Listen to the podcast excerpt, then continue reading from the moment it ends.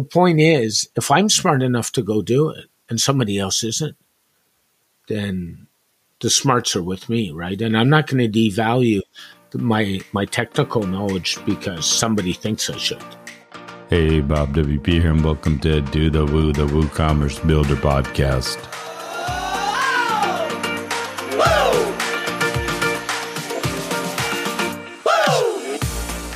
This show is brought to you by our friend Weglot, who is known in the WordPress and WooCommerce space as the solution to help builders turn client sites into multilingual shops. As they continue their support here and as a global sponsor of WordCamps for 2023, you may want to check them out if you happen to be going to WordCamp Europe coming around the corner here real soon. Just find their booth or if you want to check them out via their site, go to weglot.com.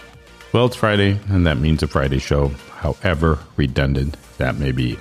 I have Rob Cairns joining me this week. And since my topic went sideways because of a misunderstanding of mine, we're just zeroing in on Rob's topic, which in a nutshell is all about the fact that it's okay to charge for your product or service, even if you are using a free open source tool. Also, we jump into a little bit about the Twitter check mark, but quickly revert back to the topic at hand. So let's get into the show. Hey, I'm here with Rob. Rob, how are you doing? Oh, doing good today, Bob. Thanks for having me again. Oh, so, what's on your mind, Rob? Let's talk about it. I sat down in on the Atarim Summit last week, and I listened to Josepha, who I absolutely love. Um, we are blessed to have somebody like her as the executive director of the WordPress project. Mm-hmm. And she's been on this binge, as I have and many other people have in the community, that just because we're all using open source free software, we need to make money in the ecosystem. And not everything is free. So I've been kind of in that. And then I'm going to extend it which I didn't tell you ahead of time because I can, a little bit to this whole bit about Elon, our friend on Twitter, mm-hmm. and how the blue check marks are now you have to pay for, um, basically pay for them. So that's kind of where I'm at. We need to stop um, just doing things, thinking everything's free. Right. Exactly. Yeah, and I, I agree. Um, you know, on of course in the WordPress space, we've we've seen this for some time, and and I know we both talked about it. And then the Twitter, you know, I mean, I bought the blue check mark, whether people like me or not for buying it.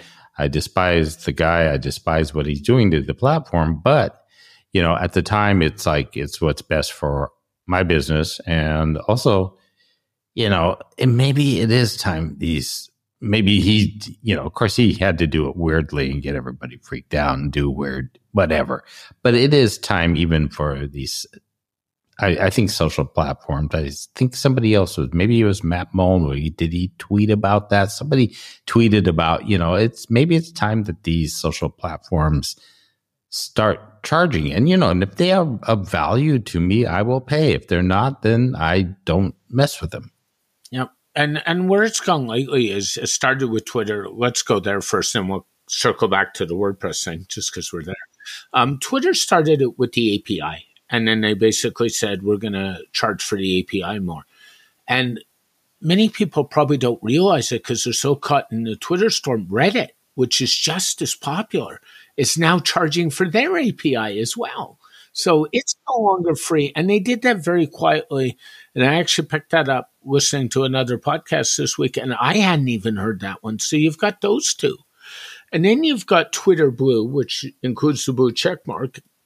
And everybody's complaining, these celebs, about $8 a month. Well, sorry, Bob, give me a break. A celebrity can afford $8 a month to protect his brand.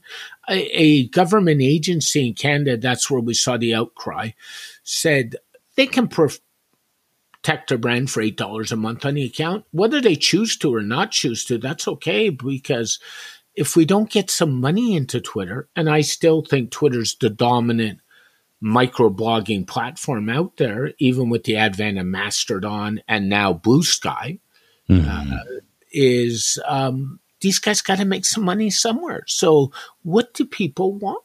Everything for free? It's got to stop. Honestly. Yeah, and and it really is, and I think you know with Twitter, it's a craziness of you know, you know he he doesn't make things easy for people's decisions. It's like you know, kind of if he would keep his mouth shut or or quit saying incredibly stupid things or trying incredibly stupid stuff, then he might actually have more success. And maybe that's not his end game. You know, who knows what it is, and whatever it is, it's like I'm I'm playing it out on Twitter. I'll see where it goes. I was just talking. It, talking because of Twitter stopping its people can't, you know, like schedule shares anymore. I use CoSchedule. And so Twitter just, they basically can't do it with their, and I feel bad for them because, you know, they can't do, even if they want to pay for it, they can't do it. It just, he's not allowing that. And I, just had a talk with their support saying, you know, I'm looking at doing some stuff with LinkedIn. I may still find value in my subscription. So I'm, still thinking this through whether this is, you know, what I want to do. But yeah, it's, you know, it's that. It's, I mean, you know, despite his craziness and whatever, even going back to WordPress and the people that are, you know, it's, it's been endless. I don't know how long this goes back, you know, with plugins and services and charging enough money for sites. Yeah, it's true. And you look, you look at, I'm going to, sneak his name in here because we're both good friends with him. It's our good friend Mark Westguard. And, you know, he has probably one of the best form plugins on the web, the one you and I both use, and WS Forms. And his pricing is not that unreasonable for the support he gives. And then when you look at what he's putting into that plugin and all the hard work going on, and personally, I'd rather pay for a premium plugin and get a bit of support and know that plugin's going to be around and build a site with some f- freebie um, piece of uh, you know what, and then the developer drops off the face of the earth, or worse, ends up in the weekly iThemes list of security bugs and not patching them, and then we got a problem. So there's some of that. There's some of this oh, well, websites are easy, so we don't have to pay designers and developers. What that was the case, you would go and uh, do it yourself. And I'm sure there's going to be some of this, and I wasn't planning to throw it in there here, but I will, because of AI saying, oh, well, you can produce all your copyrighted content with AI, so you don't need a copywriter. I would humbly disagree on that one too. So we got to start. Um, we got to start kind of paying it forward and not selling our community short, so to speak. Yeah, and if you you know, sometimes we look at certain options coming into the space or new things like we had on this show, Beau Lebens from WooCommerce talk about WooExpress, their new hosting. And, you know, as long as companies put these efforts, you know, of course they're doing this, they're making money, and so is every other hosting company doing this to bring uh, more affordable value to certain people that just want to put up a site, then that is great to have that option. And then there's the people that want to invest into a site and should pay a designer or a developer, an agency, freelancer, whoever it is, the right amount of money to make it happen. Then we have all that in between stuff that you're talking about. That's it. Like, you know, do I lower my cost so much that I grab some of that good whatever, or do I? How do I value myself as far as being able to have certain tools and say I can do this at a much cheaper rate because I just use these tools and plug and play. So there's something that, I, like you said, people got to quit. I don't want to say complaining about it and find the right sweet spot for them to make the money they need to make and not offer something or go down a route that will basically send them to a race to the bottom. So true. And there's a really good book out there, Bob, called The Inside Advantage. It was written in 2009. The author's name is Robert Bloom. And I would encourage anybody who's thinking about fighting the race to the bottom maybe they should read that book. It talks about how to make your company and your product different from your competitors and not fight this proverbial race to the bottom. And the only thing that works in a race to the bottom, frankly, is dollar store chains. Like nothing else ever seems to. so if you fight that deal, you might as well pack up your business and go home tomorrow. So that's, you know, what I would suggest. Yeah. And I think also sometimes when people look at this and they may criticize somebody of what they're charging, they're not taking into consideration. And I, I've always known this, but I, it's become more prominent to me since I've moved out of the US is that all these different cultures and all of them that have, you know, pricing what their economy's like, how, how much they make per year. You know, if we're looking at somebody and saying, you know, how can you offer this on Fiverr for X amount of dollars? Well, a lot of these people, that is creating a living for them, even though we may look at it and think it's ridiculous because they're the way their economy is built, it's a much lower average income per year or something, you know. So those those kind of things I think what we what everybody needs to do is and also maybe not so much criticize other people but get everybody thinking themselves. Am I charging what I should be charging? Am I getting the value of what I give to my clients or you know give to my customers to my products? Is that really meeting my expectations? And if it's not then yeah you need to really think about this and rework it. Yeah, and realize too, just because we have tools, page builders, AI, Gutenberg, um, we're, we shouldn't devalue our knowledge. And that's a big one for me is if you're smart enough to go and use a tool to streamline your business, all for it. Like I'm all in with AI. I'm all in, as you know, with Gutenberg. And uh, those two have uh, streamlined my business. I turned around last week. I sold uh, an email sequence I built with Chat GPT for three thousand dollars. By the way, so you know it, the point is, if I'm smart enough to go do it, and somebody else isn't, then the smarts are with me, right? And I'm not going to devalue my my technical knowledge because somebody thinks I should. Yeah, and you know when I mean I on my side I have um, Beaver Builder, and I have, I believe this theme. See, I can't even. I'm trying to like Astra. Anyway, that that is what my new site was built on a couple years ago, and I'm fairly comfortable going in the back end and doing things. And if we think, oh, you know, somebody just uses a page builder to throw this site up, or somebody just uses blocks to throw this site up, there is, like you said, there's skill to this. This you know, these things are not like always, you know, yeah, if you want to do the basics, they can be maybe viewed as simple tools. But there's a lot of moving parts in all of this stuff that somebody has to learn. And if they become competent with it and can produce something that is effective and what you expect from the product, then yeah, they should be able to charge enough to use the experience and skills they've learned over the years or however long they've done that. Yeah, I agree with you. And so the argument would, I'd go further, would be the same people who say, oh, you shouldn't charge for using a page builder, but they're using 10 plugins instead of writing native code, right? Again, they're using skills and knowledge and tools to run their business. mm-hmm.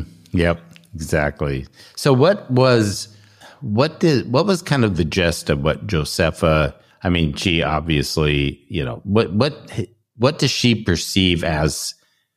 I don't want to say solution because that's maybe a little too simplistic, but you know, what, what kind of where did, especially what you heard recently, what where was she leading with it? Um, so I sat in on the wrap up panel with her, which is where this conversation came out. And it came out earlier in the panel. She was on to talk about CMSs. And it was basically because we're using open source free software, doesn't mean there shouldn't be an ecosystem. And it doesn't mean we all don't need to eat. Like free software doesn't put food on the table, lights on, a bad rent. And and fun activities in our lives, right? So we need, we all need to do that. And we need to put ourselves at a spot or a price point that's comfortable for us. But there's nothing wrong with charging for maintaining open source software. Yeah. Yeah. Just because you're using WordPress doesn't mean you have to charge little or no money. I thank Josepha for leading that conversation because it's kind of been on my mind for a long time. And I know you and I have talked about it for a long time off and on. So you know, kudos to her.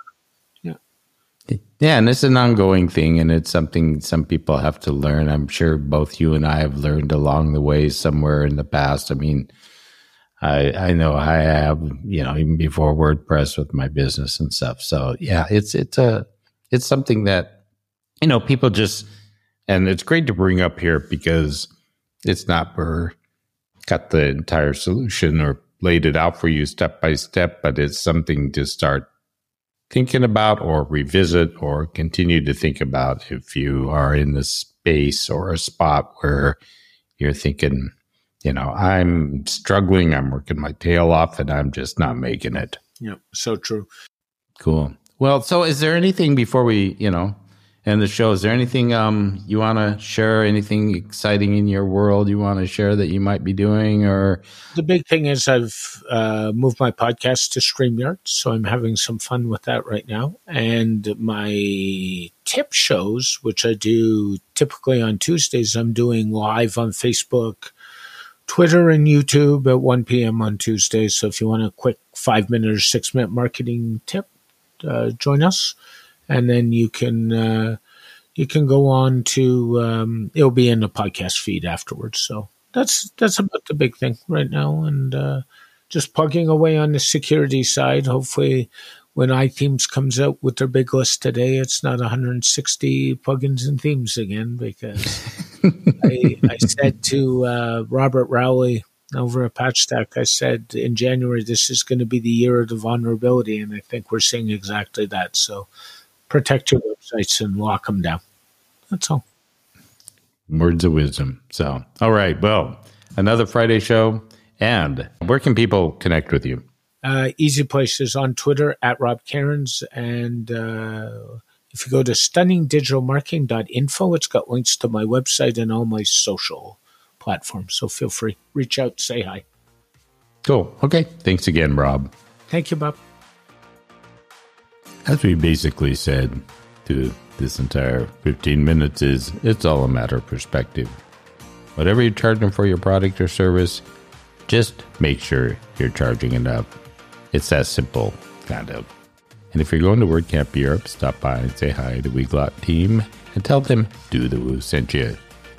Also, we might move this particular episode to instead of me bringing in a topic and the co host. You bring in the topic and we both chat about it, however long that takes. You can go to dothewoo.io forward slash Friday show and you can sign up and join me on some Friday in the future. So until the next time, keep on doing the woo.